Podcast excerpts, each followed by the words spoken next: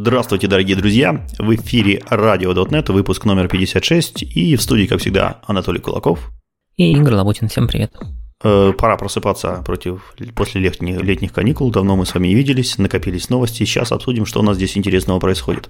Но для начала хотелось бы поблагодарить наших постоянных помогаторов, которые всегда с нами, всегда поддерживают. И большое им спасибо, в частности, Александр, Сергей, Владислав, Алексей, Шевченко Антон, Илья и Гурий Самарин.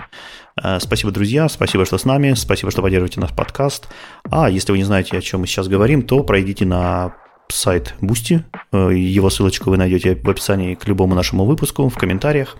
И там э, посмотрите, что у нас интересного есть для наших платных подписчиков, в том числе э, закулисные выпуски и интересные чатики и прочее-прочее всего интересного. Так, э, наверное, с официальной частью все. Все порекламировал, все пообещал. А теперь давай приступим непосредственно к темам. И темы у нас не то чтобы совсем новые, не то чтобы совсем старые, а вот что-то такое новенькое, как у как конька-горбунка. У нас внезапно зарелизился старый, большой, толстый, жирный, любимый нашими древний .NET Framework. Что случилось, Игорь? Действительно, это тот релиз, которого, ну, наверное, вряд ли ждешь после там каникул. Хотя мы про него немножко говорили и анонсировали, что он будет. Э, действительно, зарелизился .NET Framework 4.8.1. Это такой, ну, hotfix, hotfix, можно сказать, но он не просто так появился, он появился из-за новых фич. Э, да, надо сказать, что он доступен в Visual Studio 2022 17.3, мы про нее еще сегодня немножко поговорим. И он доступен, его можно загрузить отдельно для любой Windows 10, начиная с 20 H2+, ну то есть э, второй половинка 2020 года, или Windows Server 2022 и новее. Так вот, новые фичи. Там есть одна самая главная фича, ради которой, я так понимаю, все затевалось. Это нативная поддержка сборки под ARM64 и работы. То есть теперь, если вы берете какой-нибудь современный Windows 11, на нее можно поставить .NET Framework 4.8.1, 11 версия сможет запуститься на ARM64, и после этого радостно будет работать там, а .NET Framework позволит вам там все компилить и запускать ваши .NET приложения. Это самое главное, ради чего это делается. Но кроме этого, там есть, э, заодно туда запихнули еще парочку фич. Во-первых, это изменения по accessibility, то есть э, WinForms и WPF – это, в общем-то, ну, давно проверенные и работающие фреймворки для десктопного UI. И Microsoft стрем... ну, не то чтобы стремится, но старается быть в тренде с точки зрения современных норм и подходов к accessibility, и выкатила два апдейта, одно для WinForms, другое для WPF, в частности, тултипов. То есть э, тултипы вообще себя ведут обычно, ну, всем известно, как на винде, да, они мышки наводите, там появляется тултипчик, потом, куда бы мышку не дернули, тултипчик сразу исчезает. Хотя по нормам современным он должен не исчезать, на него должно быть можно навести мышь, там, ну, в общем, ради всяких скринридеров и так далее. Ну, в общем, вот это сделали. Теперь и в WinFormах, правда, только на Windows 11, и в WPF, и на 10 и на 11 версии будет нормально работать вот в соответствии с современными нормами Accessibility, если вы используете фреймворк 4.8.1. В общем-то все, ничего другого там нету. Ну, возможно, какие-то security фиксы, конечно, есть, но security фиксы довольно регулярно выходят и на старый 4.8. Так что если вы используете 4.8, то можно смело обновиться и дальше использовать все прелести последнего фреймворка. Ну, а дальше задумайтесь о том, чтобы все-таки мигрировать на Core, потому что он семимильными шагами двигается. Мы практически в каждом выпуске обсуждаем новую превьюшку .NET 7, и этот выпуск, естественно, не станет каким-то исключением. А, более того, у нас уже успело выйти две превьюшки, но начнем мы, соответственно, с превью 6, чтобы не сбивать отчетностей. А, как показала практика, намного легче а, обозревать именно фичи, которые внедряются постепенно. У нас и больше времени их обсудить, и больше времени, чтобы их как-то опробовать и обкатать. И, соответственно, чем, чем мы потом во время релиза замахиваемся на все то, что напрограммировали а, друзья из .NET, и там, конечно, объять необъятное в любом случае у вас не получится. Поэтому продолжаем обсуждать, что нового происходит, маленькими шагами, постепенно. И у нас на очереди .NET 7, Preview 6. А, прежде всего, сюда добавили type-конвертеры, которые для новых типов. Я напомню, что там появились э, новые типы, ну, сравнительно уже новые. Date only, time only, int 128, э, unsigned int 128 и half. Вот для них раньше не было type-конвертеров, а теперь они появились. Я напомню, что это type-конвертер – это такая прекрасная штука, которая помогает вам как минимум из строчки и в строчку перегонять практически любой встроенный там примитивный тип. Ну, примитивный точно любой, но и большинство еще не только примитивных в .NET поддерживают type-конвертеры. Прекрасная штука, особенно там, если вы хотите их получать в виде аргументов из ASP.NET контроллеров или там хотят, хотите сохранять куда-нибудь в базу данных или вот прочее где-нибудь сериализовать.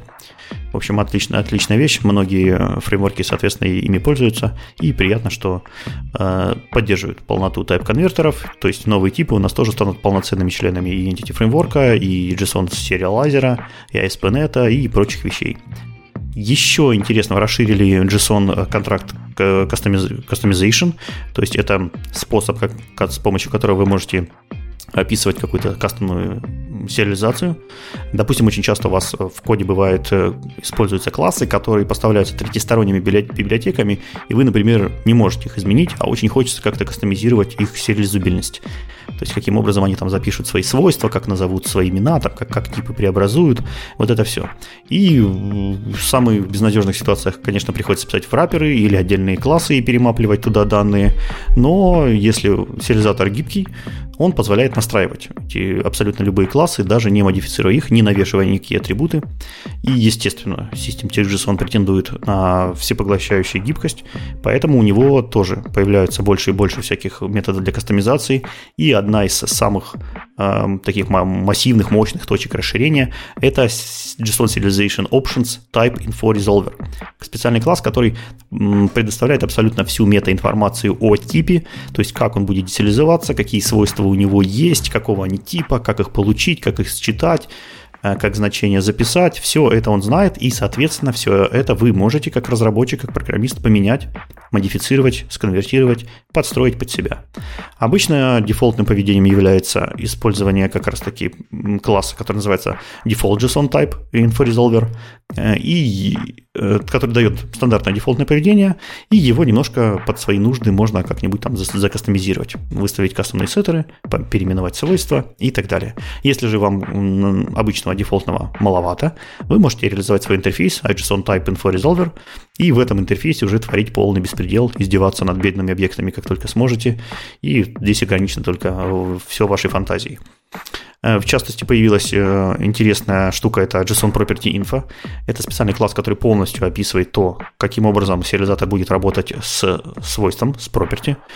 В частности, вы можете поменять любое имя, вы можете кастомизировать getter, как, как это значение из этого property будет читаться, setter и так далее. Например, вы легко можете взять э, свойство, которого нет в коде, которого нет в вашем классе, создать ему JSON Property Info, и с помощью сеттеров и геттеров кастомных, например, считать значение из какого-то метода и записать его в какой-то метод. Вот. А в JSON это будет выглядеть как обычное свойство с обычным value.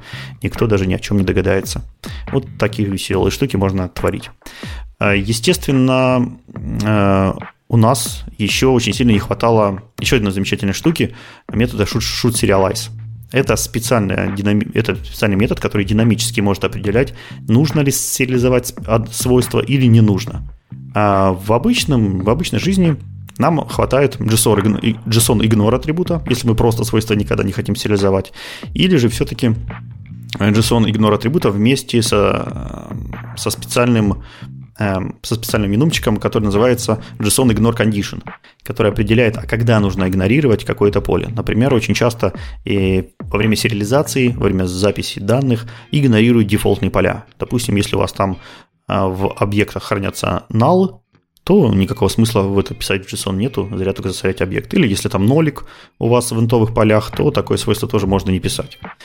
А, и вот эти вот два свойства помогают вам настроить вот это поведение.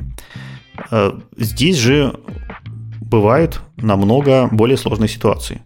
Например, что, если вам не нужно писать коллекцию, записывать коллекцию, если вдруг в ней нет ни одного элемента. В общем, вы не хотите писать там пустые коллекции. Или что, если вы хотите э, записать информацию о пользователе, фамилию пользователя, только если ему больше 18 лет. Что-нибудь такое. И на этот случай в старых добрых сериализаторах были магические методы, которые назывались shoot serialize. Э, магические они потому, что они нигде вообще никак не декларировались, никак не учитывались, и непонятно было, как они вызывались. Вы просто объявляете shoot serialize и имя свойства, которое вы хотите а, таким образом записать или не записать, и оно магически работало. В общем, практически эту практику поддержал новый System Check JSON, но, насколько я понимаю, у него там никакой магии нет. Здесь вы все явно объявляете, все явно предикат этот передаете, и за что ему отдельное спасибо. Как бы от магии избавляемся, но мощной функциональности не теряем. А вот. Это, в принципе, все из главного, что касается улучшения в JSON-сериализаторе. Естественно, там генераторы, перформанс, improvements, все такое. Из еще интересного, что мне попалось на глаза, это обновили, улучшили новый новый э, тип архиватора. Теперь в стандарте .NET поддерживаются tar-архивы. То есть у нас есть API, с помощью которых мы можем писать их, читать и вообще манипулировать любым образом с tar-архивами. Эта функциональность появилась в превью четвертом, не в этом. Но просто в этом нам лишний раз напомнили, что не улучшили, а я сам для себя как бы лишний раз открыл, что интересный факт. В .NET теперь поддерживаются тары. Это очень популярный формат архива в Linux такой не то чтобы совсем архив, но, в общем, специфичный довольно формат. Э, в Linux практически все раньше распространялось, упаковывалось, и вообще это единственный был общепризнанный стандарт, стандарт между всеми дистрибутивами по распространению каких-то файлов. Сейчас он, в принципе, уже более или менее не так распространен, но историчность его очень большая, легаси у него очень большое, поэтому я думаю, все еще он захватывает, как бы занимает большую долю рынка среди всех архиваторов. А, то есть тоже есть такая штука, тоже интересно об этом помнить. Из .NET Tool у нас .NET Tool тоже продолжает развиваться. Добавили в темплейты констрейнты. Напомню, что .NET Tool это .NET .exe, специальная консольная утилитка, с помощью которой вы можете творить э, очень многое. В частности, вы можете создать э, пустой проект. Вот вы захотели какую-то новую консольку, написали .NET New на консоль, и он вам создал там MVC, э, Razer, WebAssembly, что угодно указали. Темплейтов очень много, они распространяются через NuGet, постоянно расширяются, добавляются. Очень удобная штука, но очень часто бывает неудобно, особенно когда вы долго пользуетесь этой утилитой. Когда вы пытаетесь найти тот шаблон, который вам нужно, как, который уже или забыли, как пишется, или он ну, немножко не из стандартных, и нужно как-то более правильное имя у него узнать, вы обычно вызываете команду .NET List, которая вываливает вам огромный список всех шаблонов, которые у вас установлены, и там уже становится сложно ориентироваться. В общем, нужны какие-то уже фильтры, какие-то кондишены, какое-то еще что-то. И вот как раз кондишены у нас и появились. Это такая штука, которая позволяет э, вашей .NET LZ узнать, а, в каком окружении она запускается, и, соответственно, подобрать только те команды, которые, которые вам сейчас нужны. Например, если мы сейчас смотрим, выводим список э, шаблонов, которые установлены в вашей системе с помощью команды .NET List, .NET New List, э, эта команда может посмотреть, что какая у нас операционная система стоит, э, какой, где мы вообще запускаем это из консольки, из студии или из браузера, какие у нас сейчас в студии установлены workload. Я напомню, что студия пытается себя облегчить, она распространяет там, грубо говоря, только оболочку, а всякую полезную нагрузку э, доставляет отдельно. Там, например, если вам не нужна UI, если вам не нужна ASP, если вам не нужен Blazor, то это все можно абсолютно не ставить. Вот. И, соответственно, если у, тебя, если у вас .NET New List видит, что никакой э, workload WASM Tools у вас в студии не установлен, то есть вы не собираетесь э, программировать на Blazor и WebAssembly, то она вам даже не покажет шаблоны, которые, которые включают в себя WebAssembly. То есть вы их просто даже не увидите, и, соответственно, ваш лист будет всегда актуальным, чистым, красивым, и, соответственно, легче будет вам там ориентироваться. Э, вот, наверное, главное, что интересно было в этом релизе. Естественно, множество оптимизаций, новые генераторы, рантайм оптимизации и прочие-прочие вещи. Это вот с каждым, с каждым новым превью нас ждут. Вот, и их обсуждать не очень интересно. Ну, что касается основного .NET, основного рантайма языка, это, наверное, пока все. Ну и, конечно же, вместе с основным .NET пришли новинки в ASP.NET и Entity Framework, и про них тоже надо поговорить.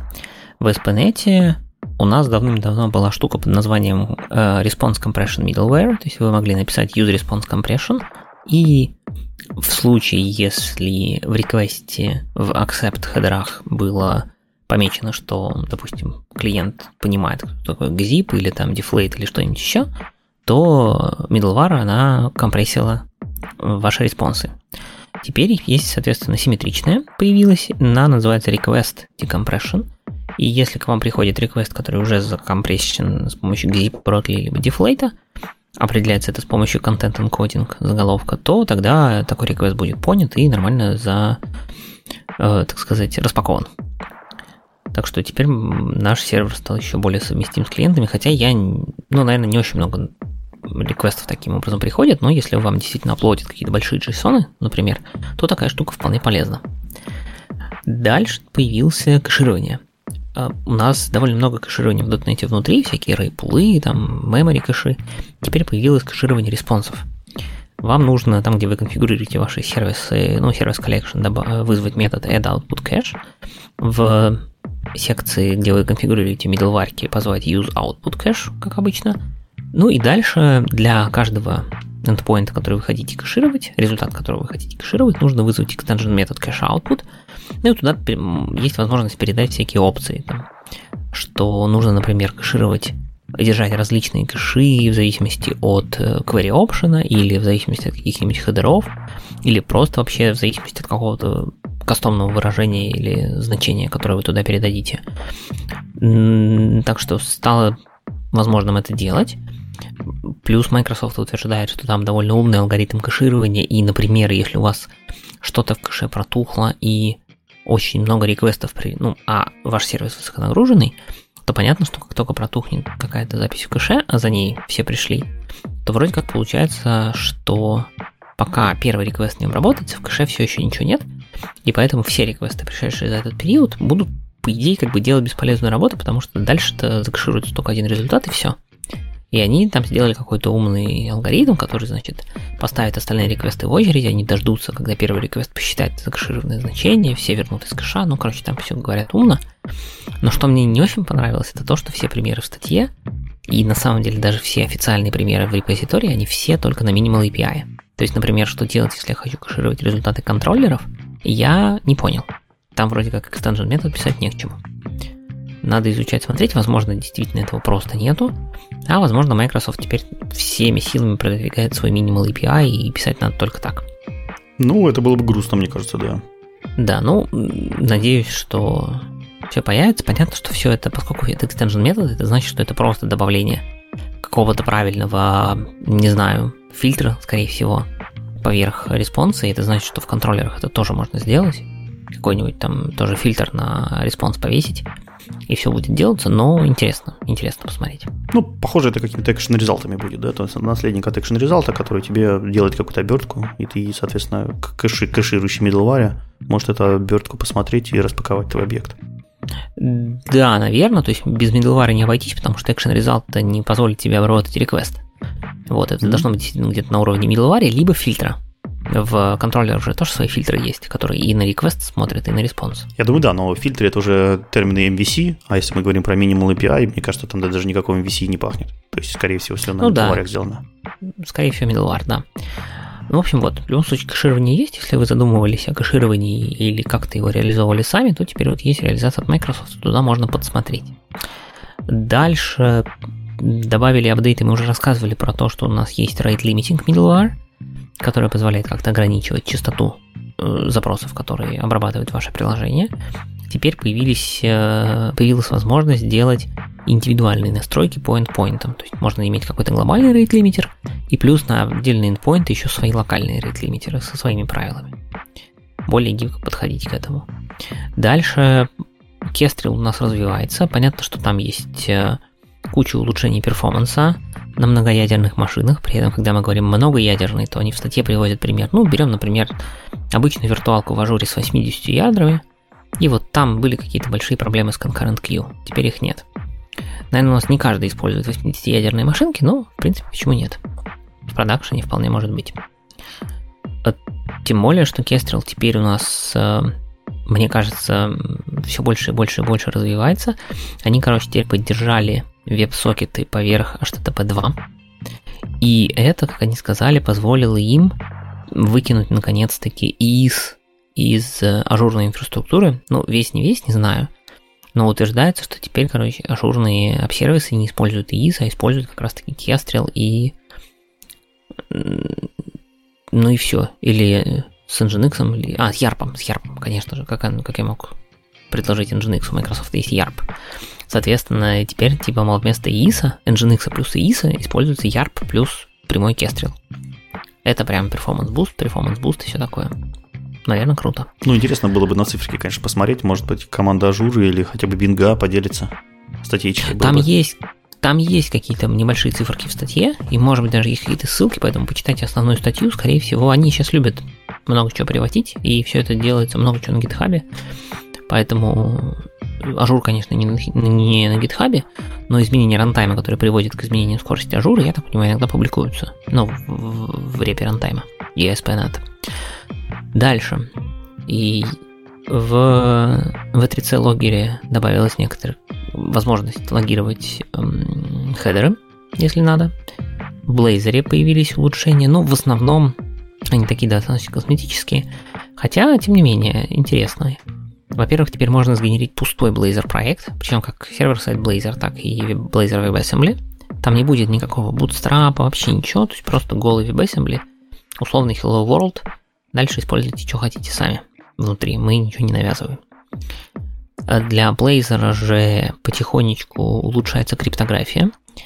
В WebAssembly теперь поддержаны все вариации SHA, то есть SHA-1, SHA-256, SHA-384, 512 и HMAC соответствующей версии.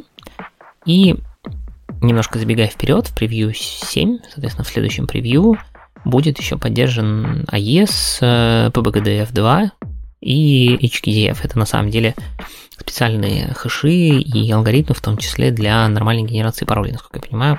Вот, по-моему, по BKDF2 это один из парольных хэшей, хотя я могу ошибаться.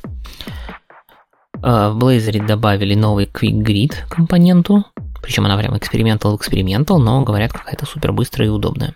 Надо смотреть. Мы, по-моему, в прошлый раз рассказывали про новую фичу под названием gRPC JSON Transcoding – то есть, если у вас есть gRPC endpoints, то их можно выставить в том числе в качестве автоматически, в качестве REST endpointов. Ну и для этого, естественно, требуется некоторое транскодирование из JSON в gRPC и обратно. Ну, в протобаф. И вот эта как раз-таки штука теперь тоже улучшилась, расширилась, углубилась. Она работает быстрее, она понимает больше паттернов и, в общем, еще лучше ваши gRPC-шные API будут выставлять наружу как REST. Ну или такие REST-like.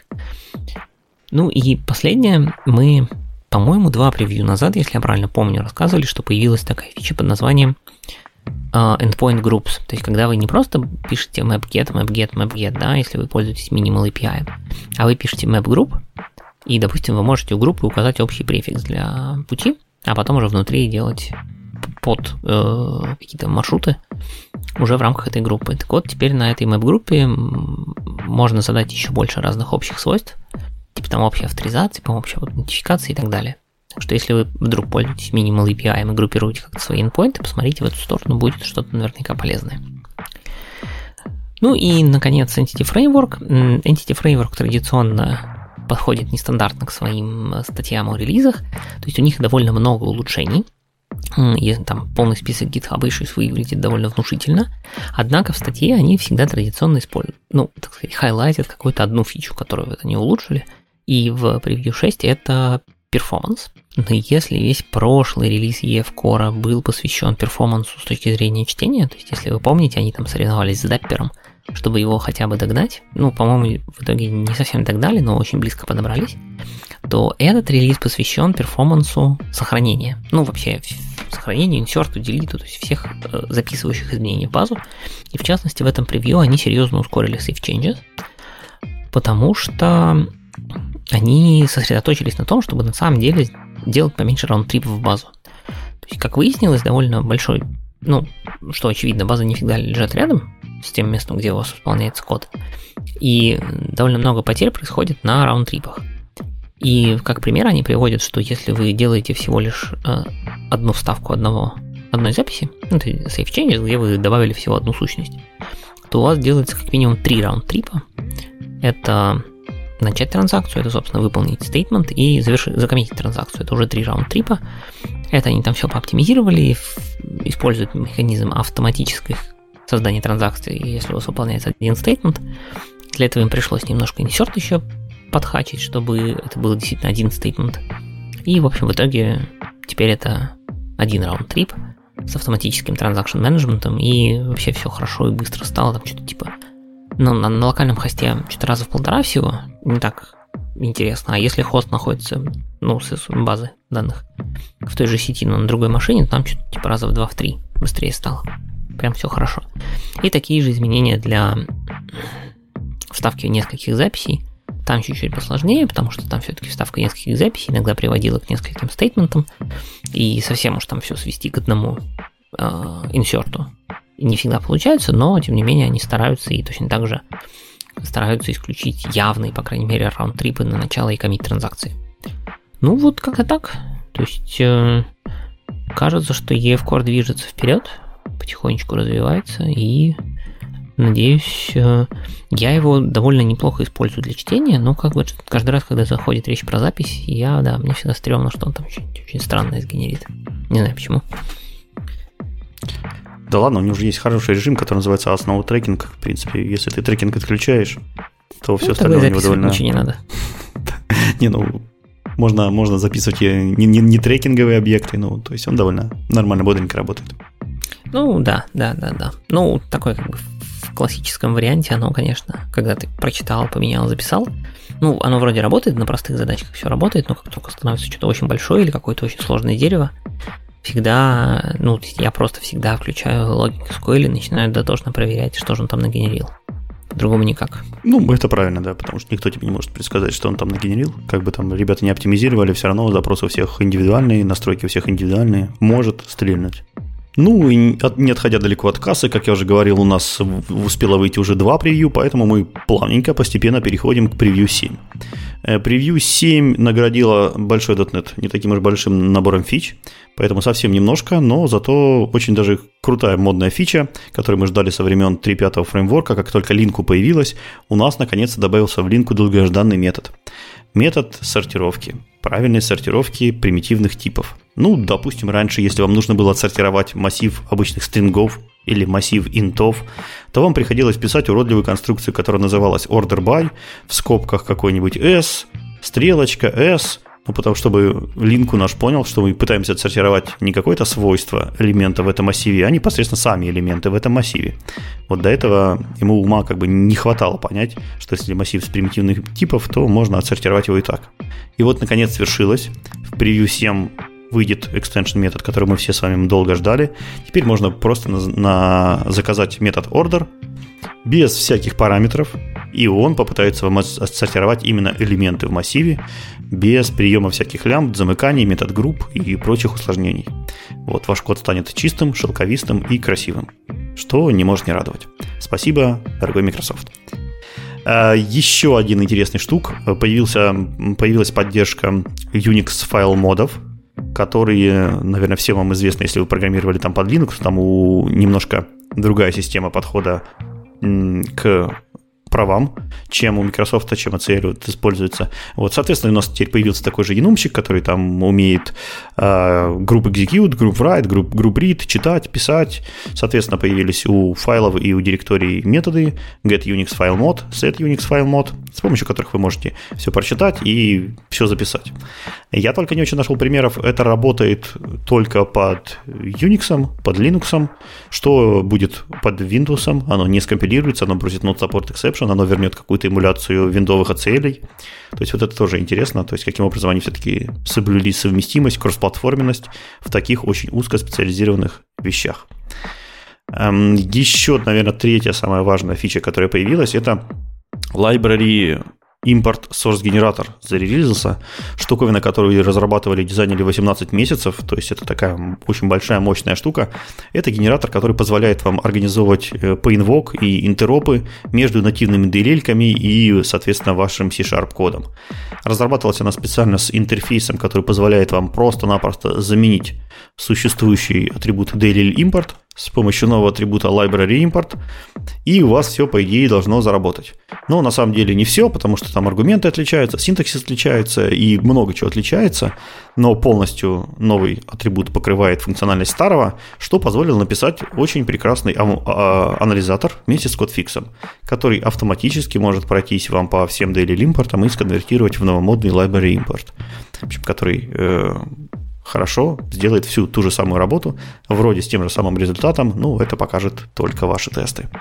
Вот. Что касается .NET, наверное, это все, что было в этом превью. А что у нас с ASP? С ASP у нас, опять же, некоторое количество улучшений, изменений в Blazor. Добавили забавную фичу теперь при когда вы заходите в WebAssembly приложение блейзеровское, оно показывает прогресс-бар своей загрузки. Это, я так понимаю, встроили прям чуть ли не в рантайм.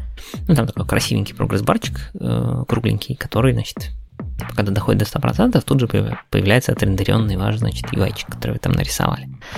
Э, в Blazor добавили более удобный способ привязки, э, соответственно, полей к вьюшкам с помощью так называемых getSet и after модификаторов. То есть э, getSet это, собственно, байдинги, а after это штука, которая позволяет указать код, который нужно выполнить после, собственно, того, как какое-то действие было выполнено. Или просто то, как произошло там получение значений из байдингов. Э, как я говорил чуть ранее, добавили криптографию в WebAssembly, поддержка AES, PBKDF2 и HKDF, э, JSON RPC JSON, точнее gRPC транскодинг еще улучшился перформанс. Если вы помните то, как сделана схема авторизации и аутентификации в ASP.NET Core, вы наверняка встречались с, такими, с таким понятием, как схема авторизации. И если вы вам нужно было как-то ее там закастомизировать или явно указать, всегда приходилось писать, что вот прям называть ее default scheme и, и так указывать. Теперь, если она одна, то она сама по себе default scheme, и, в общем, не надо никак явно указывать. В Minimal API добавилась поддержка аутентификации при загрузке iForm, ну, точнее при работе с интерфейсами iForm файла и iForm файл collection, когда вы аплодите файлики через формочки, то вот раньше аутентификацию было нельзя использовать, теперь можно. Внутри ASP.NET добавился новый сервис. Это интерфейс, соответственно, IProblemDetails сервис, который вы сможете использовать у себя, если вы вызовете метод addProblemDetails. Мне так нравится, когда вы в коде все пишете addProblemDetails. А, и после этого вы можете заинжектить к себе IProblemDetails сервис, и у него есть метод writeAsync, который будет писать э, response сообщения об ошибках в формате, который вот, ну, такой довольно общеизвестный problem details, когда там написано что, как, где, почему и, в общем, в едином для всех JSON формате. А немножко обновили middleware для диагностики, то есть всякие там unhandled э, exception, middleware, вот это вот все, чтобы они как раз пользовались проблем details сервисом. Ну и когда-то давно мы обсуждали, что у нас добавились новые result тайпы, в том числе для minimal API. Теперь для них добавились, соответственно, интерфейсы, э, чтобы можно было более удобно их там, не знаю, мокать, тестировать и так далее.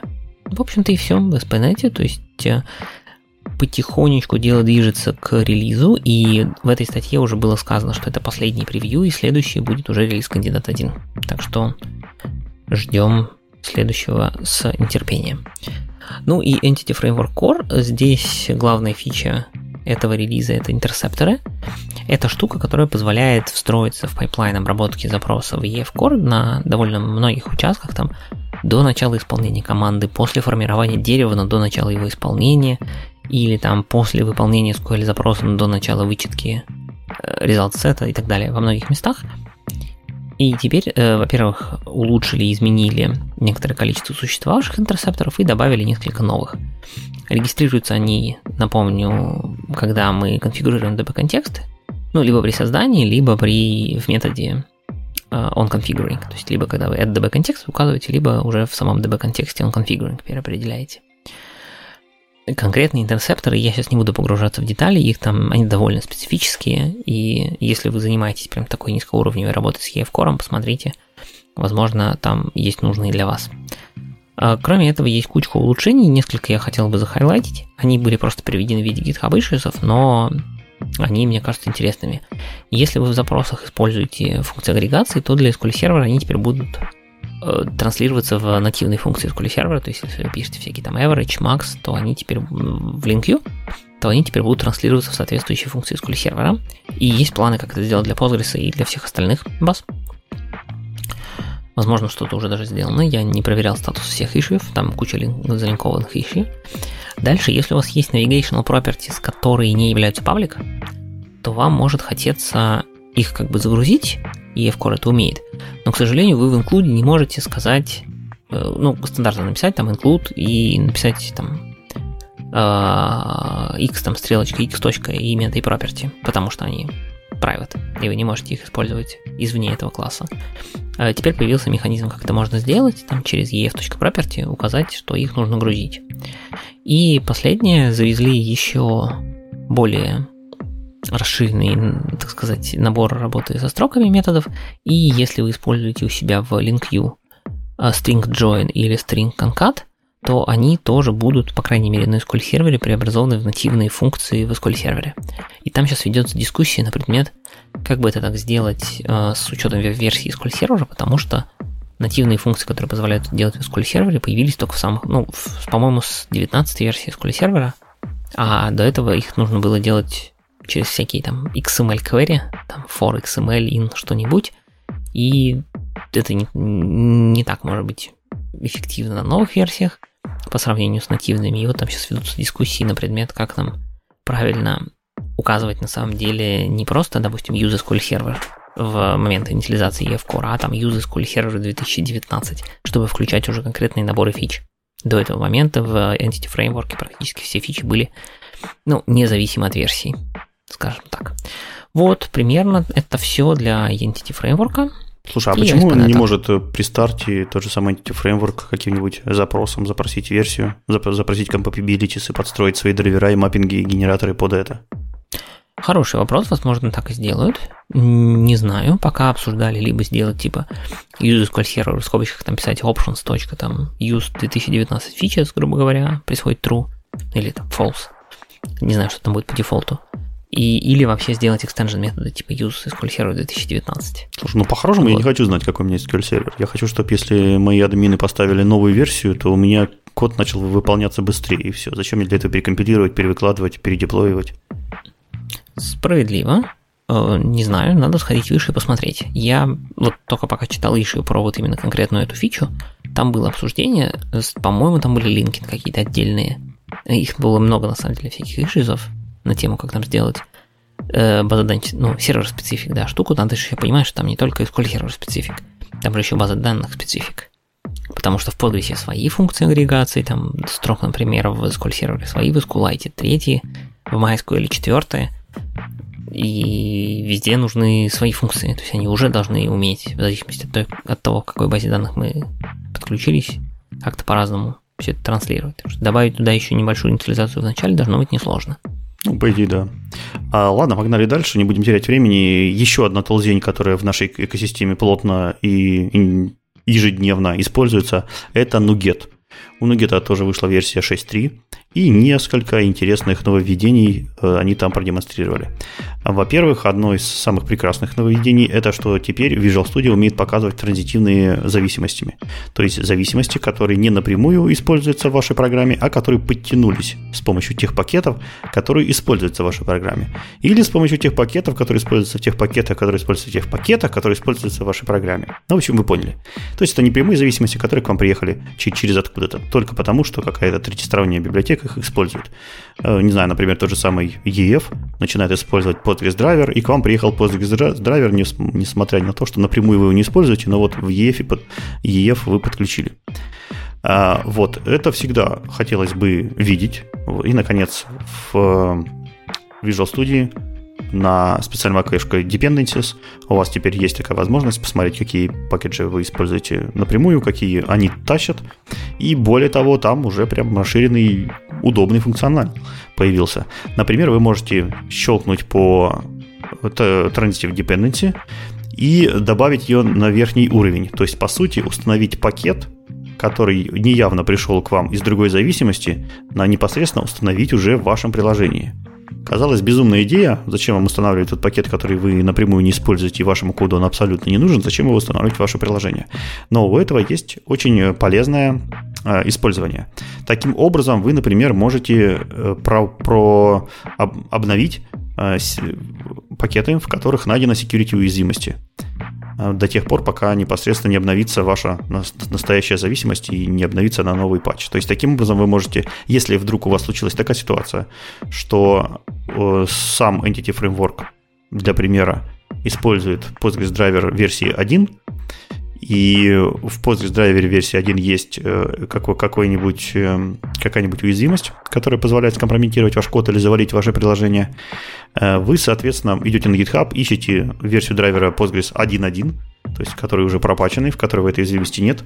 И несмотря на то, что Entity Framework еще не вышел, не обновился, Microsoft еще, может быть, даже не успел выпустить этот патч, вы уже можете взять версию уже неуязвимую, установить ее в ваше приложение, и, соответственно, в реальности, в рантайме будет использоваться именно ADA, несмотря на то, что сам Entity Framework будет требовать э, версию намного ниже.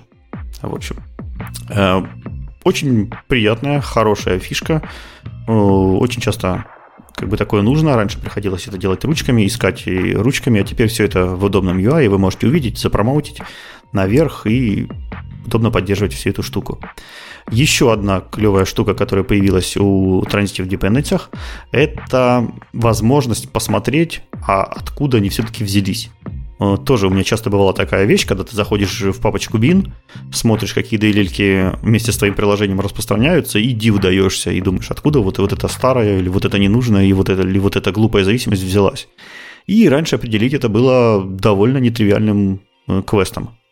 Сейчас же вы в удобной UI можете навести мышку на транзитивную зависимость, и она вам в, прямо в попапчике подскажет, что меня тащит вот такая библиотека, потому что потому что я вот нужна ей вон там, вон там, с такой-то версией. В общем, тоже удобно, полезно и интересно. Очень жалко, что долго мы так этого ждали и не было этого сразу. Из транзитивных dependency это, наверное, все. Появились новые warning месседжи. Теперь анализаторы нугетов могут проверять дублирование package референсов, package вершинов, package даунлоудов. Если эти атрибуты, элементы дублируются, то вам будет выдан соответствующий warning.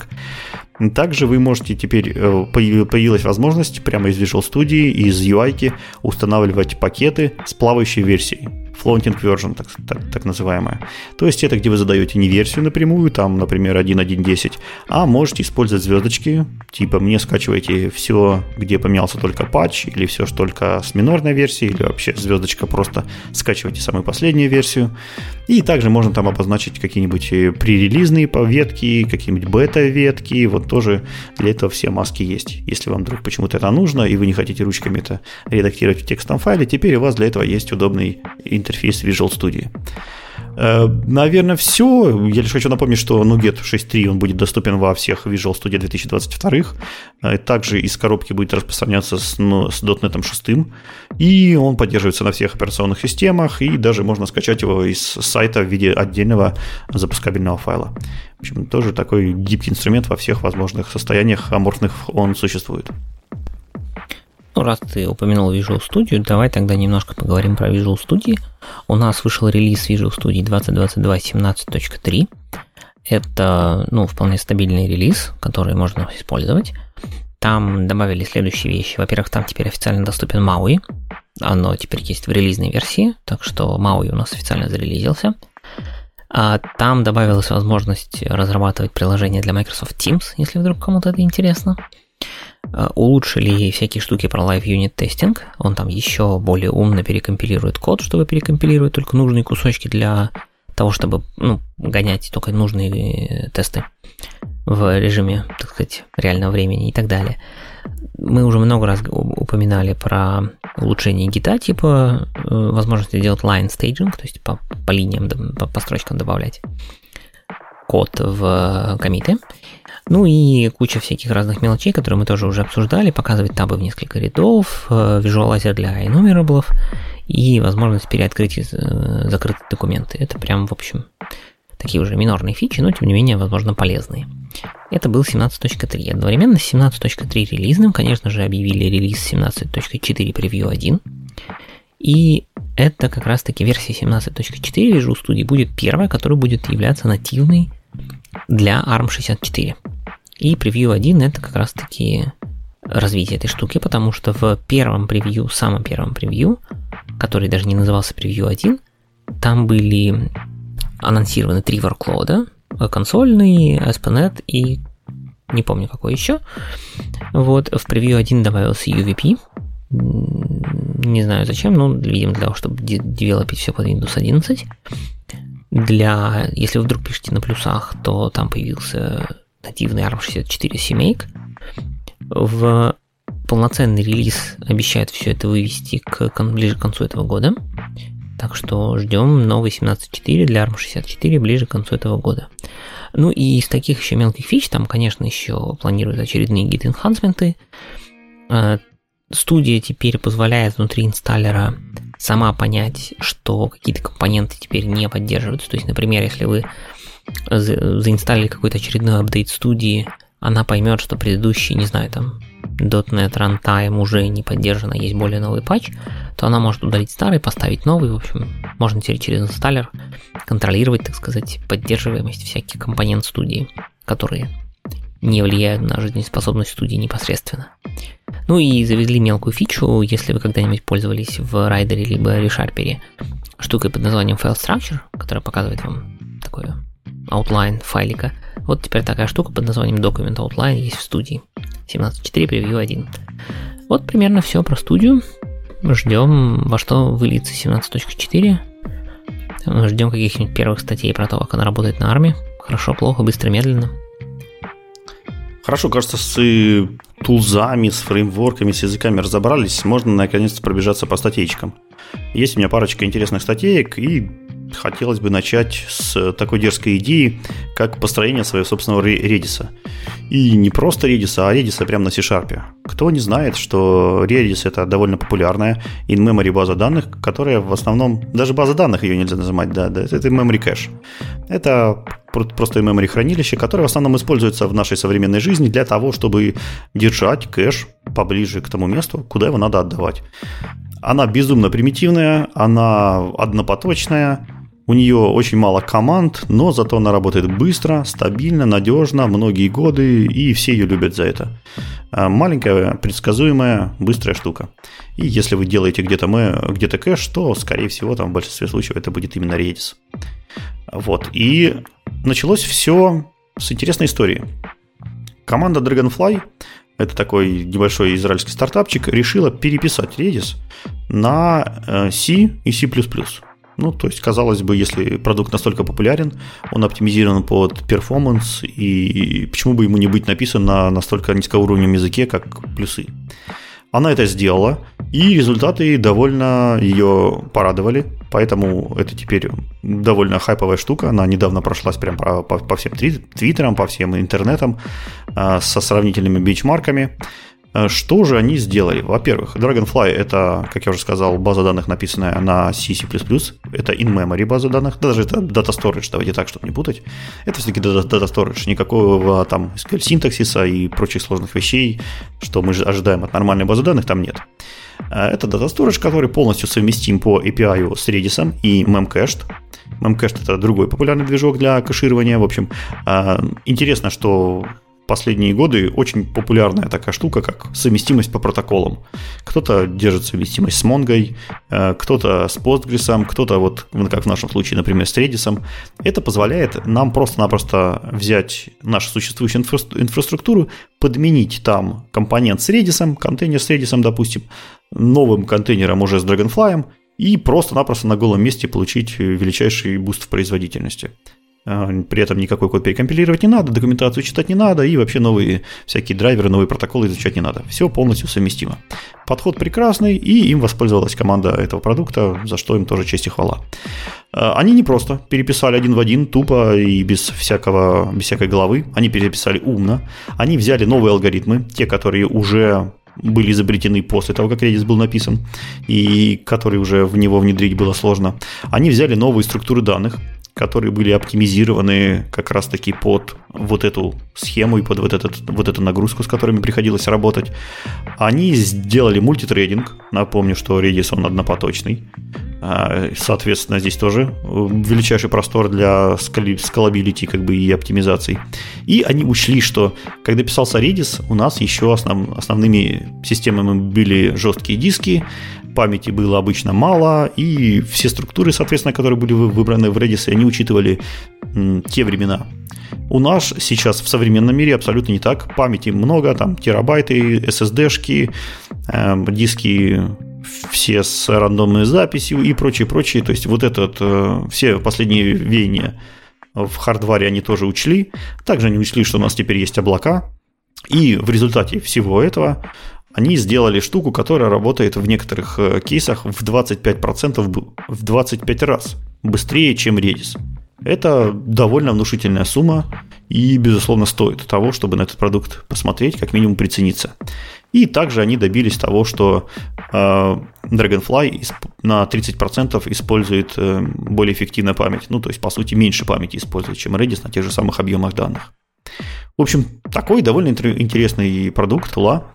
В общем, если вам интересно, посмотрите. Ну, естественно, она никак не связана ни с темой нашего подкаста, ни вообще .NET. Безусловно, никакого .NET здесь нет, не было и не пахнет. Если бы не продолжение.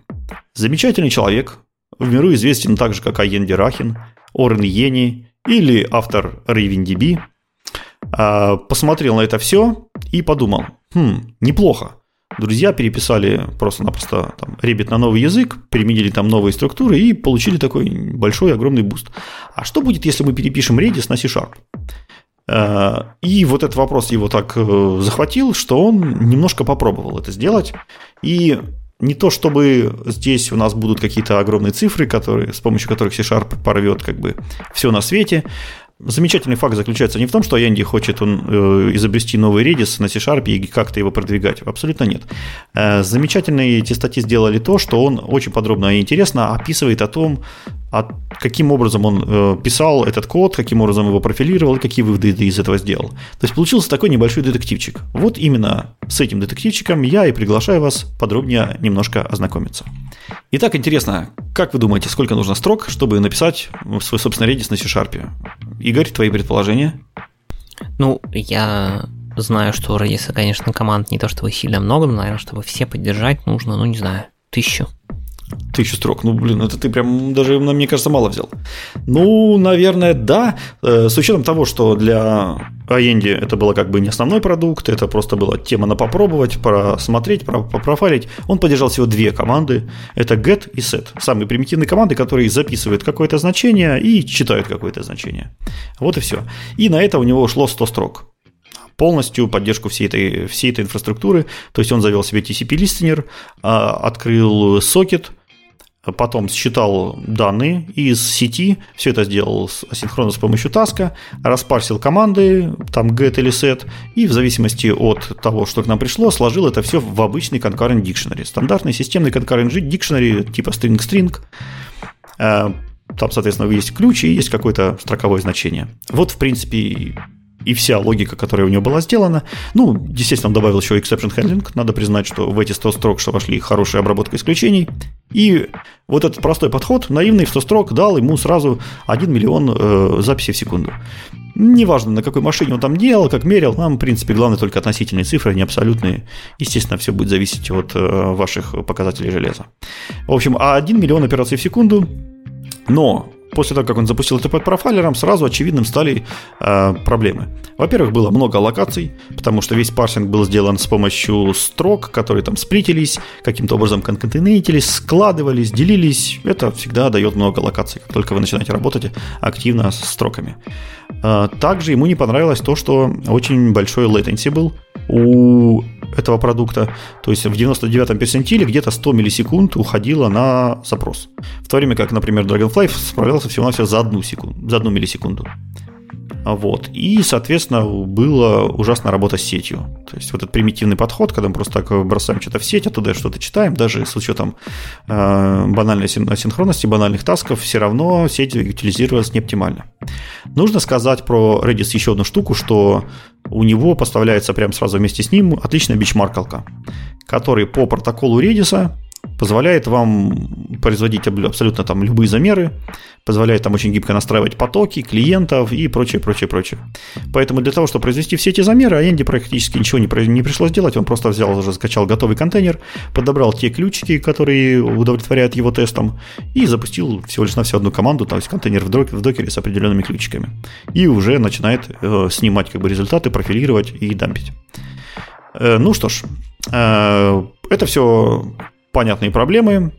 После того, как он посмотрел в профайлер, он увидел, что самым главным отжирателем всех ресурсов, которые у него есть, прямо на самом топе, у него там держится Flash Async, который э, сбрасывал ответ для нашего э, сетевого клиента.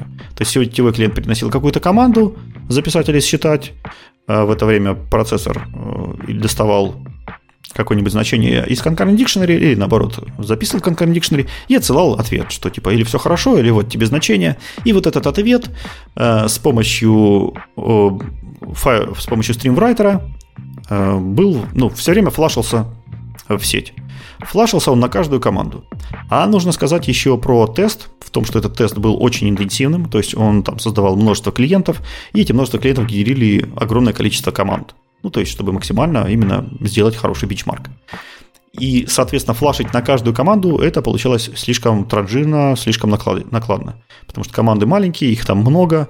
И э, так как мы флаш э, сразу делал сетевой вызов, мы сразу ходили в сеть, сеть у нас медленная, и это было дорого. И какое решение здесь? решение это, конечно же, больше утилизировать буфер. То есть мы сначала можем накопить как можно больше в памяти, накопить какой-то большой буфер информации, который мы хотим отослать, а потом за один раз забросить это в сеть. Сеть это все быстренько к себе скопирует, тоже за, за один батч, и быстренько отошлет. Это, в принципе, хорошая оптимизация, которая очень часто везде используется. И э, это было сделано довольно интересно, довольно хитро. То есть он не стал там замерять какое-то количество команд или по какому-то количеству времени сбрасывать. У него был другой интересный лайфхак. Прежде всего он э, рассчитывает на то, что стримврайтер после того, как у него переполнится свой внутренний буфер, то есть если не делать флаш, он это все себе, естественно, у себя в буфере складывает, складывает и складывает до тех пор, пока у него есть внутренний буфер. Когда он переполнится, он сам автоматически сбросит. То есть вообще нам ничего делать не надо все само будет работать. Но также точно не хотелось ждать, что он нам будет автоматически это все сбрасывать, а если у нас вдруг не будет случайно команд, то он никогда это не сбросит, и наш бичмаркер не получит никогда ответа, что тоже не хотелось. Поэтому он применил такой интересный ход, он посмотрел, что если он считывает из буфера какое-то значение, то есть считывает из сети какое-то значение, и это значение а, еще ожидает своего считывания, то есть по сути у сетевого интерфейса сейчас в буфере нет ничего, что он может прямо сейчас быстро отдать, а он пошел там собирать, копить байтики или ждать, ждать сокета, в этот момент он тоже делает флаш. Хорошее решение, которое сразу дало прирост просто в два раза производительности нам. А, вот. Соответственно, эту главную точку, главную боль, которая у нас была, метод флаш, мы убрали. Следующий, эм, следующим нашим, нашей целью профайлер показал concurrent dictionary. Concurrent Dictionary очень хорошая структура, но не рассчитанная под большой контенжен, то есть под большую нагрузку, и в принципе для этого есть более оптимальные структуры, и в профайле мы четко видим, что мы э, тормозим на локе в методе try internal, который есть у Concurrent Dictionary. Мы там проводим где-то 50% всего полезного времени. Ну, 50% это это много. Да, сказать, что это много, это просто ничего не сказать. А дело в том, что внутри Concurrent Dictionary, Dictionary э, есть локи. И это не просто локи, которые просто окружили Dictionary и все. То есть не одним, локом Dictionary окружается, а там есть специальный набор, специальный э, бакет расшаренных локов, которые в зависимости от э, каких-то там условий лочат тот или иной бакет. То есть монитор может сразу несколько бакетов залочить. Естественно, да, прежде всего, что количество этих, э, этих локов обычно зависит от количества ядер на вашем процессоре. Соответственно, ну, это один из самых э, простых способов для того, чтобы оптимально сделать мультитрейдинг. А, естественно, что чем больше у вас будет локов, тем меньше у вас будет контеншн. И, соответственно, чем больше у вас э, конкуренции в вашем проекте, чем больше у вас нагрузка на в этот concurrent dictionary, тем больше есть смысла увеличивать количество локов. Чем, соответственно, больше локов, тем меньший объем бакетов они лочат, и тем больше шанс, что контеншн у вас в приложении будет очень уменьшаться. Соответственно, Аенди попробовал сделать 1024 лока, это немножко помогло, но абсолютно не в тех цифрах, цифрах, которых он ожидал, которые мы ждем от нашего приложения. То есть все-таки с той нагрузкой, которую давал вот этот бенчмаркер, мы э, просто так Concurrent Dictionary потюнить не смогли. Из этого Аенди делает, делает вывод, что от Concurrent Dictionary нужно избавляться. Э, и, соответственно, мы можем сделать э, шаренные, шаренные данные напрямую, без вот этого конкретного дикшнери, потому что он не подозревает о наших нагрузках, он не знает, как, э, каким образом у нас распределяются клиенты, и самое главное, что мы никак не можем этим управлять. Это все абсолютно рандомно, абсолютно случайно. Таким образом, вместо того, чтобы использовать один concurrent dictionary, мы можем разбить его на несколько независимых словарей, несколько независимых дикшнери, вообще без локов и использовать в каждом отдельном потоке, доступаться к этому одному дикшнери. Абсолютно без контеншена. То есть, если никаких локов не будет, это значит, что мы будем работать с этими словарями максимально эффективно. Э, соответственно, и нам для того, чтобы достучаться из одного треда к одному словарю, нужно там сделать небольшую э, штуку по тредам, то есть э, складывать задачи в какую-то определенную очередь, чтобы треды забирали, и чтобы они не конфликтовали между собой, чтобы они не дрались за ресурсы, за локи, за дикшнери, за мониторы, у них у каждого будет свой дикшнери, они будут каждый к себе складывать, каждый от себя читать, и если мы правильно настроим роуты, то все будет хорошо. Контекста никакого не будет. А, вот. И, соответственно, написал такой дикшнери, в общем, не очень, не очень большой классик, такой, все понятно. А распределил он э, не ядер, ну, всего у него на машине было 16, поэтому он распределил 10 ядер на треды, которые, соответственно, будут работать непосредственно со сториджем, и 6 ядер отдал на непосредственно input-output, на сеть и на прочие взаимодействия. Таким образом, утилизировал хорошо 16 ядер. И вот этот подход, когда мы избавились от Concurrent Dictionary, переделали на свой без контеншена, он добавил нам еще 25% перформанса к тому, что у нас уже было. Это тоже отличный показатель, и, соответственно, он убрал из профайлера Concurrent Dictionary и вообще любой, любые упоминания о сторидже, которые там были, что тоже прекрасно. Следующим шагом э, у нас всплыла плохая работа с сетью. То есть э, недостаточно утилизировались ресурсы, недостаточно хорошо мы обрабатывали данные, которые к нам приходят, а самое главное, мы очень много э, данных копировали, то есть те гигабайты, которые к нам приходили из сети, мы их копировали куда-то там в память с помощью э, стримрайтера, стримридера, пытались их как-то распарсить, в общем, все это не модно. Сейчас так не носят, сейчас так не делают, а модно сейчас использовать как раз-таки System I.O. pipelines, о которых мы не раз уже говорили в наших программах, и, соответственно, он тоже поддался на это искушение, заюзал модные пайплайны, я напомню, что пайплайны — это специальная API для High Performance Input Output, что бы это ни значило. Он позволяет вам работать уже непосредственно со спанами, то есть позволяет избежать копирования памяти, позволяет низкоуровнево работать со всеми возможными буферами, которые там есть на низком уровне. В общем, если вам нужен э, высокопроизводительная input-output система, то вам смело нужно смотреть на пайплайны. Что, в принципе, в нашем случае идеально просто ложилось. Э, минусы э, пайплайна заключаются в том, что очень много низкоуровневых вещей у нас теперь всплывают наверх. Если раньше мы могли взять какой-нибудь string reader, вызвать в него метод readline, он вам сам распарсит строчку, сам найдет у нее окончание строки, сам преобразует это там в UTF-8 и сам в это все вернет, то теперь нет. Теперь у вас есть pipe reader, который работает чисто с байтами, и, соответственно, чтобы оптимально работать с байтами, вы тоже уже должны спускаться на какой-то вот этот уровень. Никаких строк, э, все по хардкору. Ну, ладно, в принципе, небольшая проблема, там не такой уж сложный протокол, чтобы заморачиваться такими мелочами. Но э, после того, как э, проект был переписан, э, э, автор столкнулся с, неожиданной, с неожиданным поведением. Дело в том, что приложение стало вместо наших там миллионов и миллиардов операций в секунду всего-навсего выдавать всего лишь на все 100 100 операций в секунду. 100, не просто 100 тысяч, там не 100 миллионов, а просто 100. Вот. Естественно, это не говорит нам о том, что не, не о том, что .NET медленный, а о том, что мы просто-напросто что-то не так делаем. Таких э, показателей не бывает в жизни, в общем.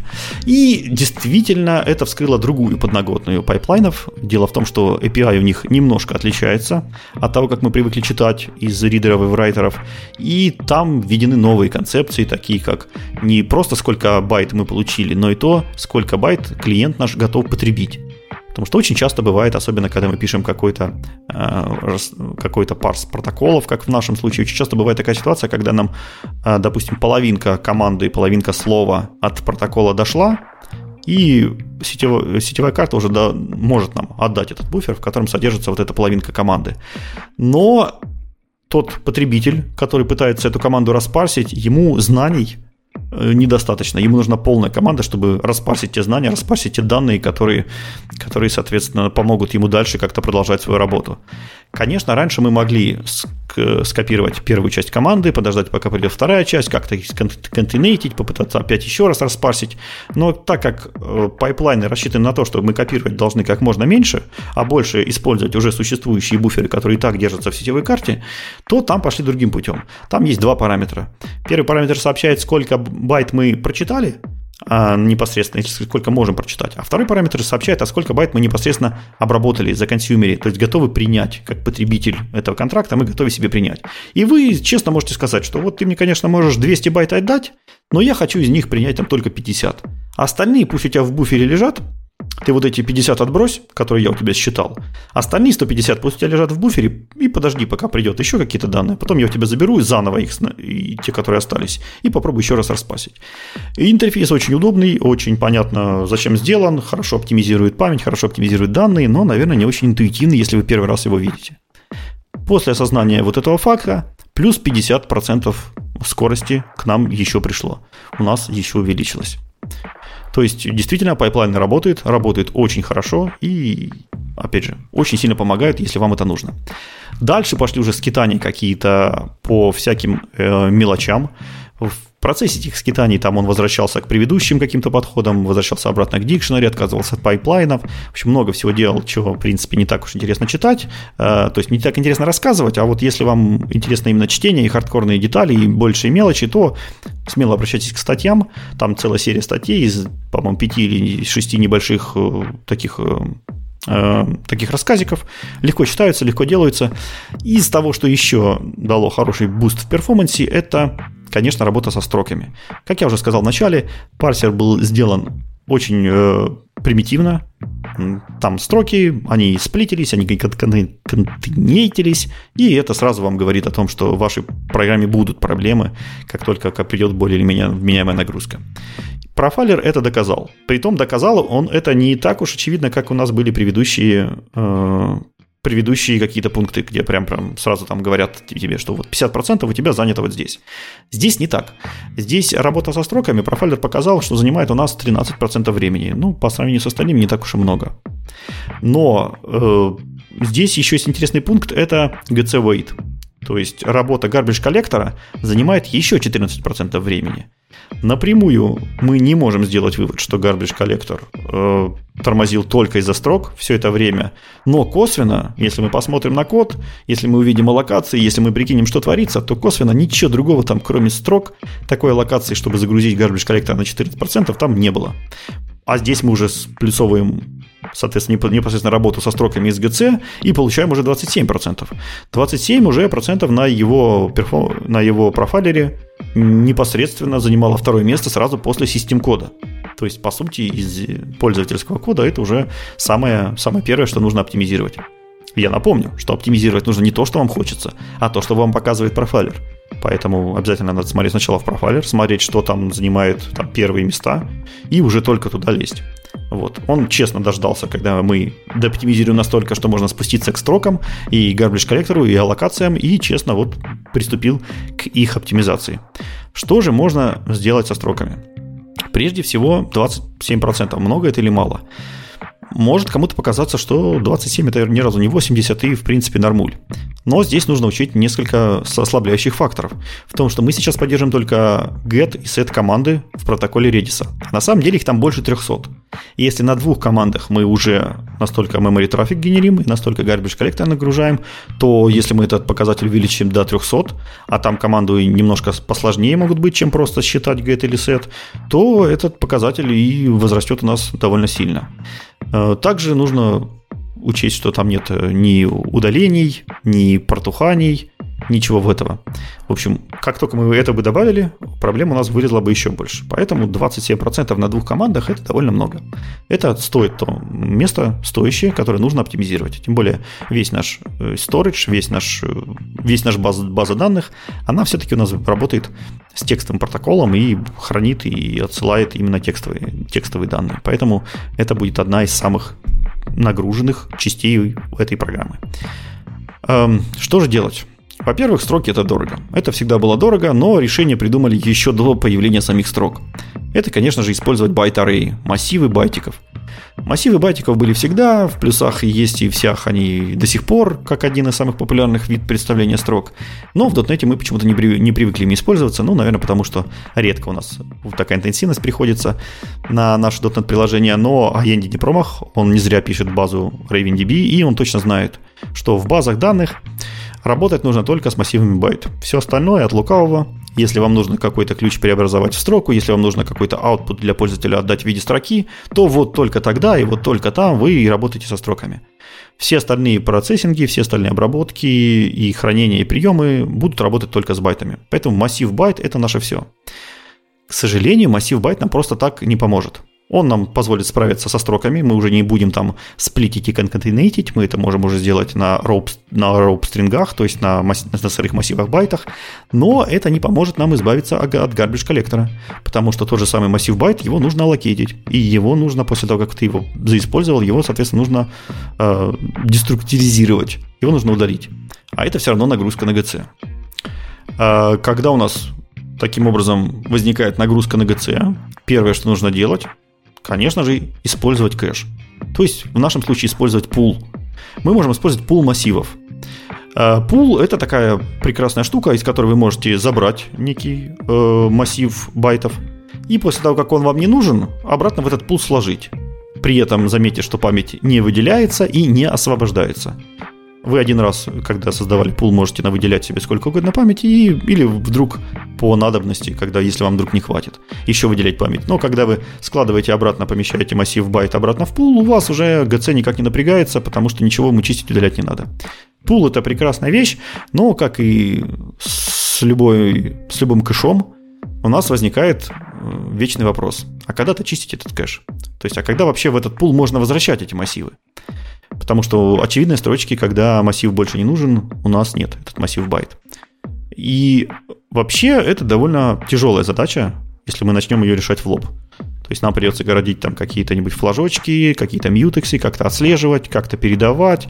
Это очень много может вызвать сложностей и, соответственно, очень легко допустить ошибку в коде, который будет этим всем управлять.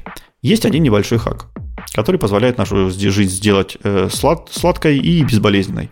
Хак этот заключается в том, что мы можем обернуть наш массив байт в некий классик, назовем ее reusable buffer, и у этого классика объявить деструктор. Соответственно, мы вот эту задачу, которая называется проследить о том, э, когда этот массив байт используется, и после того, как он перестал использоваться, а поместить его обратно в пул, мы ее перекладываем на garbage collector. Следующим образом. Garbage collector и так следит за всеми объектами. Соответственно, мы заставляем его следить за reusable buffer. И после того, как э, garbage collector увидит, что наш reusable buffer больше никем не используется, никому не нужен, он вызовет деструктор. Деструктор мы переопределим, и все, что сделает деструктор, он возьмет наш массив байт и отправит обратно в шаренный массив, в шаренный пул. Э, напомню, что недавно появилась такая структура встроенная, которая называется Array Pool. Э, у нее есть уже шаренный дефолтный, э, дефолт, дефолтный instance, который можно брать, пулы и возвращать пулы. Вот именно им можно прям честно воспользоваться и в деструкторе туда все вернуть. Буквально там с помощью пяти строчек мы решаем такую огромную проблему, как вот управление массивом байт, и предлагаем garbage коллектору самому это делать, потому что он это делать умеет отлично, он этого делать уже учится много десятилетий, и там прекрасные алгоритмы и прекрасные программисты, которые все это программируют. Будем в целом им доверять. А, вот, в принципе, и, вся оптимизация. Что в конце он там к чему приводит, что настоящие вообще пацаны как бы используют э, именно массивы байт и работают только с массивом байт, если им там нужно что-то парсить, интенсивно работать с нетворком, с диском, с сториджем, как я уже говорил, если вы все-таки пишете какую-то базу данных, то рассмотрите этот вариант, он очень часто бывает полезен. А, это все, что касается интересных оптимизаций. Насколько, как, как я и сказал, никаких там э, взрывных цифр нету. В конце концов, самый лучший его результат это было около 2 миллионов операций в секунду. Это смесь между гетами и сетами. Э, сеты, естественно, медленнее, и геты быстрее, их там э, в том числе различаются по количеству. В общем, не суть важно. Важен как бы не смысл жизни, а наш путь в этой жизни, и, соответственно, он, а я не доказал нам это, потому что все его исследования, все его интересные выводы, э, то, как он напарывался на какие-то проблемы, на какие-то ошибки, это было очень увлекательно читать. Этот э, челлендж у него растянулся, по-моему, на пару месяцев, там, начиная с июля, и сейчас кажется, что уже закончился. Э, он обещал сделать какие-то конечные бичмарки, сравнить это с настоящим Redis, сравнить это э, с тем же самым Dragonfly, но похоже, что статья, вот этот цикл статей, он уже уже иссяк, и никаких еще последних бенчмарков нет. Если вдруг они появятся, мы к вам, конечно же, сообщим. Но кажется, что на данный момент это все, и, может быть, на этом и стоит завершить. Потому что никакого конечного продукта целью не было цели выпустить, а была цель вот просто поэкспериментировать с структурами и тем, что у нас есть под рукой, для того, чтобы сделать а, примерно такую же базу данных. Прикольно, здорово. На самом деле, вот именно такие статьи это хороший пример того, как ну, где можно поучиться тому, как делать такую работу в реальных живых проектах. Когда у вас что-то где-то тормозит, что как померить, на что смотреть, как пользоваться профайлером и какие оптимизации пытаться делать на основании именно выводов, которые выдал профайлер. Именно так. Отдельно приятно, когда, знаешь, эти статьи очень хорошо разжеваны для новичков. То есть, если вы ни разу не запускали профайлер, то эти статьи специально для вас, там со скриншотиками, все красиво написано, обосновано. И самое прекрасное, что обосновывает, это один, наверное, из лучших экспертов по базе данных в .NET среде потому что кто лучше Янди у нас разбирается одновременно и в .NET, и в базе данных одновременно хорошо, я даже не могу вспомнить. То есть это человек, который способен объяснить именно настоящие причины, сделать правильные выводы и направить вас именно туда, куда вам нужно идти. Прекрасно. Так, давай немножко отвлечемся от статей, еще поговорим про одну новость. Я периодически вспоминаю про такую штуку, как .NET Community Toolkit. И вот вышла очередная версия, в этот раз это прям релиз-релиз, э, мажорный релиз 8.0. При этом, ну, каких-то прям супер изменений там нет, но тем не менее, это действительно большой мажорный релиз. Надо напомнить, что в этот Community Toolkit, э, который раньше был частью Windows Community Toolkit, но .NET часть была выделена отдельно, основной его кусочек это MVVM Toolkit. Если вы пишете на UI, на VPF, то MVVM Toolkit это одна из вещей, которых рекомендую посмотреть. Если вы слышали про такую библиотеку, как э, MVVM Lite, то MVVM Toolkit фактически его, так сказать, последователь.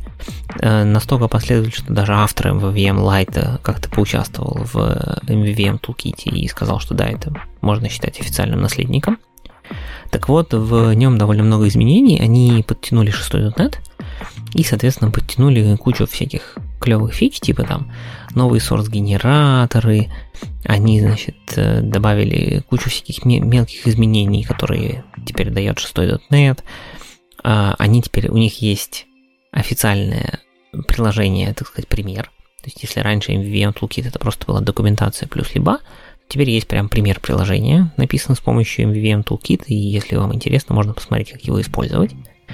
Ну и раз уж подтянули .NET 6, то завезли всякие штуки типа включили триминг по умолчанию, но при всем при этом надо понимать, что весь toolkit таргетит .NET стандарт 2.0, поэтому если вы его используете на какой-нибудь там даже старом фреймворке, ну, достаточно новом, типа там 4.8, то все вполне будет работать, несмотря на то, что сам toolkit скомпилен .NET. Так что не знаю, насколько широко его применение и использование, но кажется как пример того, куда можно заглянуть, подсмотреть код, в том числе какой-то относящийся к high-performance или к диагностике, потому что там есть такие разделы, мне кажется, вполне отличный вариант.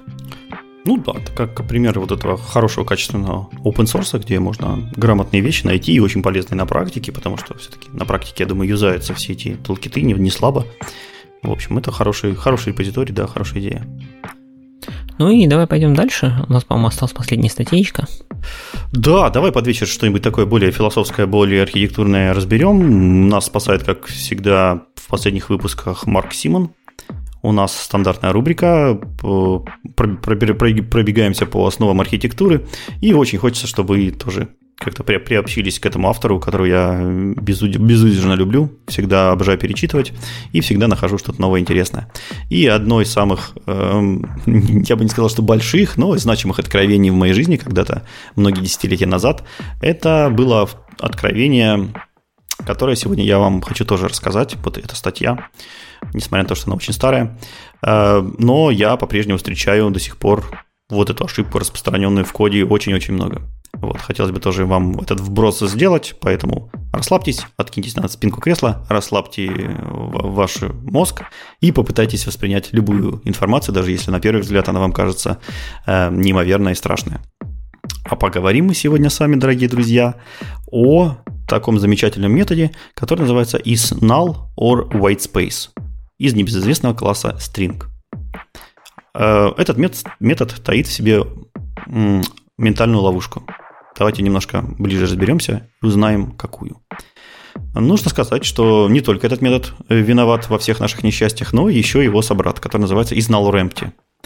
Вот два вот этих гада, они э, нам говорят э, о том, что они нам навязывают реальность, в которой нам сообщают о том, что null и white space – это одно и то же.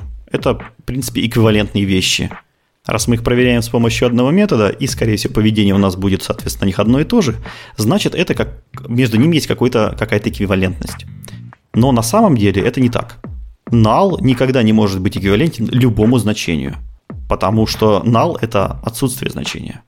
А если мы говорим про пустую строку или по, про white space, то это как раз такие значения. Это нормальное значение типа string. Оно есть, и оно может иметь нести какой-то смысл. И приравнивать это все к какой-то эквивалентности, заворачивать это все в одну проверку, заворачивать это все в какой-то один код, один метод, это большая-большая ошибка. Э, к сожалению, очень много этот метод используется и в очень неправильных местах. Давайте разберем несколько примеров. Допустим, вам нужно написать какой-нибудь сервис по, для поиска музыки. То есть вы пишете какой-то алгоритм, который, пишет, который ищет по пользовательскому запросу музыку. Допустим, база данных музыки у вас есть, но проблема, самая примитивная, самая базовая проблема заключается в том, что пользователи обычно ищут э, названия групп, особенно длинных групп, там, которые состоят из нескольких слов, произвольно, как им вздумается. Например, если у нас есть группа «тролль гнет ель», там три слова, ее легко могут искать как по слову «тролль», как по слову «ель» и также по слову «гнет». Все эти слова довольно уникальные, и пользователь вполне правомерно ожидает, что в каком-то топе выданных результатов он свою группу найдет. Э, соответственно, он может написать по одному слову, он может написать их в разных э, регистрах, он может, быть, он может перепутать их местами, это все нормально, это все мы должны учитывать. Для того, чтобы хоть как-то это учитывать, мы должны привести э, название в какую-нибудь каноничную форму, чтобы на эту каноничную форму наложить какой-нибудь индекс и уже по ней искать. Ну, самым примитивным способом, отбросив все сложности, будет каноничная форма, что мы просто-напросто берем все слова по названию группы приводим в нижний регистр и сортируем все слова по алфавиту. Ну, чтобы в, как, в каком порядке там он не вел, мы все равно его ввод отсорти... э, преобразовали в канонический вид, в нормальную форму и все равно нашли. Например, в нашем случае будет э, гнет, ель, тролль по алфавиту и все в ловеркейсе. Таким образом, мы всегда по этому индексу, по этой каноничной форме сможем определить эту группу. Если мы возвращаемся к языку C-Sharp, то самым э, примитивным, э, примитивной реализацией будет следующий код, что мы берем search term, то есть то, то значение, которое нам передал пользователь, сплитим его по пробельчику, да, что между словами там у нас обычно пробелы, э, с, э, делаем select, делаем трансформацию к lowercase, упорядочиваем с помощью метода order by, э, упорядочим это все по алфавиту и, соответственно, с помощью метода aggregate агрегируем все слова через пробельчик. Вот, казалось бы, примитивная имплементация, привода к канонической форме, все хорошо, все работает. Теперь давайте немножко усложнять. Допустим, наш пользователь может ввести дополнительные пробельчики между словами. Это тоже нормально, как бы два раза щелкнуть по пробелу, для пользователя это незначимые символы, и он рассчитывает на то, что мы их никак не учтем. Наш алгоритм сейчас к этому не готов, он это учитывает, соответственно, сделает неправильную каноническую форму. Чтобы это исправить, это довольно легко. В методе split, который сплитит разбивает на слова пользовательский input, нам достаточно указать такой янумчик, который называется remove empty entries, который как раз-таки удаляет ненужные излишние пробелы, если вдруг они там появились. Все, алгоритм запросто работает дальше. А дальше э, возникает еще интересная ситуация, если мы там пишем тесты или еще что-то, нам обязательно захочется передать в наш алгоритм null. А, казалось бы, если наш термин будет равняться null, что должно происходить? Ну, наверное, каждый разработчик вам скажет, что null – это невалидный, невалидный input для нашего алгоритма. Мы не знаем, что с ним делать, и мы не хотим его никаким образом использовать, потому что очевидно, что никто в здравом уме по налу искать песни, искать авторов, искать группы не будет. Значит, э, null для нас это невалидный input, и мы вполне вправе бросить исключение. Отличный вывод, в принципе, никаких претензий к нему нет, но обычно такие исключения заворачиваются не в проверку на null, а заворачивается вот этот наш вышеупомянутый метод. И в string из null or white space term тогда бросить аргумент null exception. И вот здесь уже начинаются проблемы. То есть, когда мы говорим, что null – это невалидный input, это нормально. Но когда мы начинаем говорить, что пустая строка или white space – это невалидный input, здесь уже кроются проблемы. Давайте разберем их поближе. А, во-первых, при таком банальном подходе у нас будет неправильное сообщение э, в эксепшене. В эксепшене нам скажут, что э, у вас, если мы передадим туда пустую строку, да, в эксепшене нам скажут, что аргумент null exception. Но это не так. По параде мы туда передали пустую строку, это уже не null exception. Здесь можно легко заменить исключение аргумент null exception на аргумент exception. Э, но ситуацию это не очень улучшит, потому что если мы передаем все-таки туда null, то нам хотелось бы иметь аргумент null exception. Соответственно, у нас уже появляется здесь каких-то две проверки. И э, если продолжать дальше в том же самом духе, то возникает вот эта вот увеличенная, неправильная, непонятная сложность, которую мы сами себе ввели. Не очень понятно, зачем мы это сделали. Э, потому что на самом деле термин, если он, он состоит из пробелов или он состоит из каких-то white space, это вполне валидное значение. Его вполне может проживать наш алгоритм. Он с ним способен справиться и способен выдать адекватный ответ в, те, в, в тех рамках, в которых мы его писали. Никакого смысла э, бросать исключение на валидный входной аргумент нет. Единственное, что у нас не считается неправильным инпутом, это все-таки null. Таким образом, правильный код будет заключаться в следующем. В начале нашего алгоритма мы должны проверить термин равно null, тогда бросить аргумент null exception. Вот это самая правильная проверка, которая и должна быть во всех программах. Именно чистая проверка на null. Ничего больше, ничего меньше. Если у нас же там есть какие-то пробельные символы, просто не обращаем на них внимания, а делаем наш алгоритм таким образом, чтобы он их поддерживал. Во-первых, как я уже сказал, это remove entry empty entries, который мы добавляем в сплит. Во-вторых, мы инициализируем агрегат с помощью пустой строки, что позволяет ему получить начальное значение э, уже пустую строку, а не null. И, во-вторых, в конце мы к нашему результату, к нашему каноническому имени применяем метод trim, который позволяет избавиться от аргумента, от пробелов, соответственно, на его концах. Таким образом, мы, независимо от того, какое значение к нам пришло в стринге, кроме нала, мы его обрабатываем всегда правильно, хорошо и интересно. И э, хочется еще раз вернуться к этой э, Э, к этому догмату, что проблема заключается в том, что null or white space, или он же is null or empty, э, заключается в том, что эти утверждения, эти методы пытаются наш мозг поймать в ментальную ловушку. Они говорят о том, что null каким-то образом может быть эквивалентен white space. Это не так. Э, такого быть не может, и в большинстве случаев так, таковым оно и не является с whitespace вы можете прекрасно манипулировать. Вы можете производить с ними те же самые действия, как и с обычными строками. Ничего с алгоритмической или с практической или с тактической точки зрения не меняется абсолютно. Но если вы подадитесь на эту ловушку, то ментально вы будете понимать, что null, пробелы и пустые строки у вас где-то находятся в категории невалидных данных. И вы тогда будете везде воспринимать э, и проверять эти данные и считать их невалидными. В общем, это, это очень опасно и в большинстве случаев может привести даже к каким-то уже потенциальным ошибкам. А, по, поэтому не подавайтесь на эту ловушку. Пробел пустая строка и все, что с ними связано, это нормальные валидные данные. Если это нормальные валидные данные, их надо пытаться обрабатывать. То есть зачем отказываться от тех данных, которых вы можете обработать? Естественно, э, если в вашей логике это имеет место быть, но это точно не должно быть никакое исключение. Потому что если пользователь передает null, он программист, в данном случае нашей библиотеки, передает null, он ожидает какое-то исключение, то если он передает пустую строку и знает, что со строками мы умеем работать, то он все-таки не ожидает никакого исключения. Если ваша библиотека начнет на empty и null бросать исключения, а на обычные строки возвращать данные, это вызовет как минимум когнитивный диссонанс. В общем, поэтому не стройте такой API, не делайте так внутри и старайтесь, в общем, избегать таких вещей. И э, еще одна связанная статейка, которая нас подводит на основе э, того, что мы немножко выше обсудили, э, еще к интересному выводу. А также для ее понимания вам нужно будет вспомнить э, Primitive Obsession, которые мы тоже обсуждали несколько выпусков назад. Если вы вдруг забыли, то можно переслушать. А я кратко напомню, что Primitive Obsession, то есть озабоченность примитивами, это возможность программирования, когда вы вместо каких-то значимых бизнес-объектов, таких как деньги, такие как э, дата, такие как сумма, зарплата, еще что-то, вы используете примитивные типы, такие как int, string. У нас был хороший пример, это телефон, e-mail. В качестве телефона и e-mail нужно использовать специальные классы, а не простые строки. Вот. Если мы соединим вот эти два знания, которые мы слышали сегодня, и Primitive Obsession, у нас возникает еще один интересный примерчик, который я вижу практически абсолютно везде.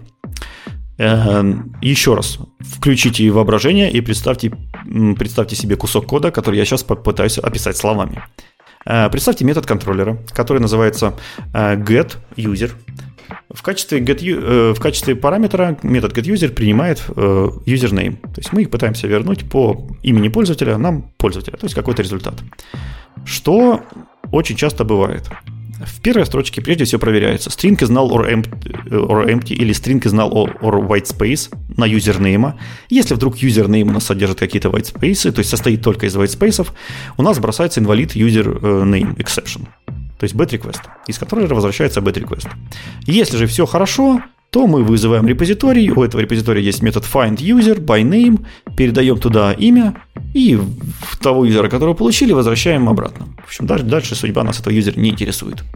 Теперь давайте подробнее разберем этот код. Если вы спросите разработчика, почему в первой строчке он все-таки проверил э, юзернейм на null or white space, он вам сразу же ответит, что таково требование бизнес-логики. То есть бизнес сказал обычно, что имя пользователя не может состоять из пробелов это как бы ну, логичное заявление бизнеса. Если вдруг вы его спросите, он вам точно подтвердит, что имя пользователя никакое без пробелов состоять не может.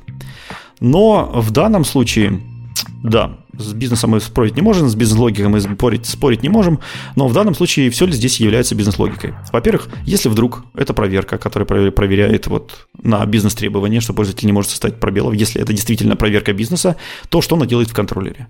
Вообще абсолютно непонятно.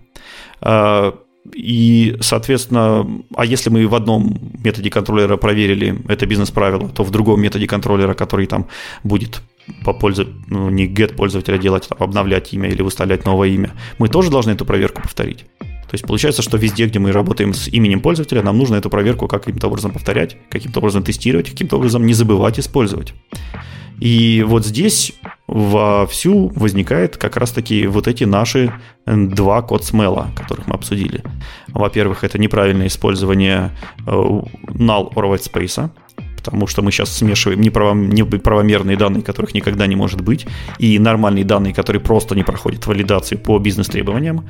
И второе – это Primitive Obsession, когда мы пытаемся э, в одном месте проверить строчку и дальше везде в коде надеяться на то, что этот юзернейм, он везде будет проверяться, и его везде уже до нас проверили, если мы будем вдруг этот юзернейм где-то использовать.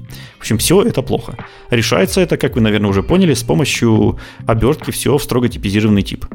Вместо строки мы должны завести отдельный тип, который называется username, и инкапсулировать туда всю бизнес-логику, которая отвечает за проверки. Это будет одно единственное место, которое не надо больше дублировать, которое будет сосредоточено в одном, э, в одном классе.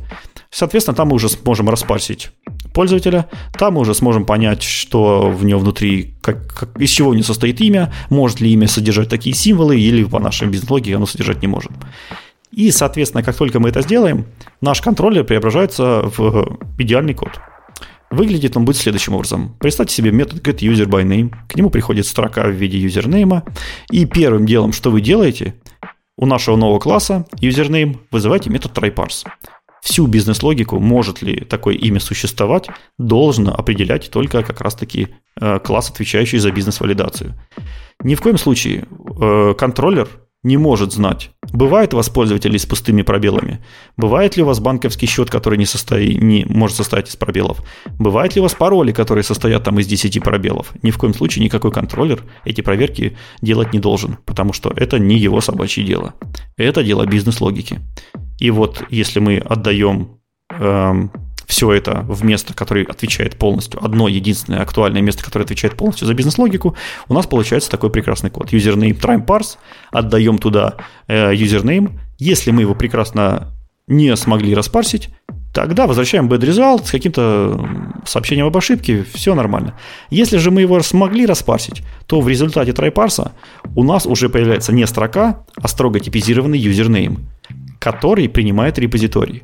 То есть репозиторию уже тоже не нужно заботиться о том, проверили ли вы все это на бизнес ваши правила, есть ли там нал в этой строке, есть ли там пробельчики в этой строке. Во всех этих глупостях репозиторий больше не заботится. Во всех своих 100 методах, которые принимают там юзернеймы или каким-то образом обрабатывают юзернеймы, репозиторий больше не заботится. Как только вы отдаете ему строго типизированный класс, который называется класс username, он уже четко знает, что уже все проверено, все хорошо, дальше я работаю только над своей функциональностью. Я ищу пользователей, я что-то с ними делаю, никак не загоняясь над проверкой того, что вы мне передали.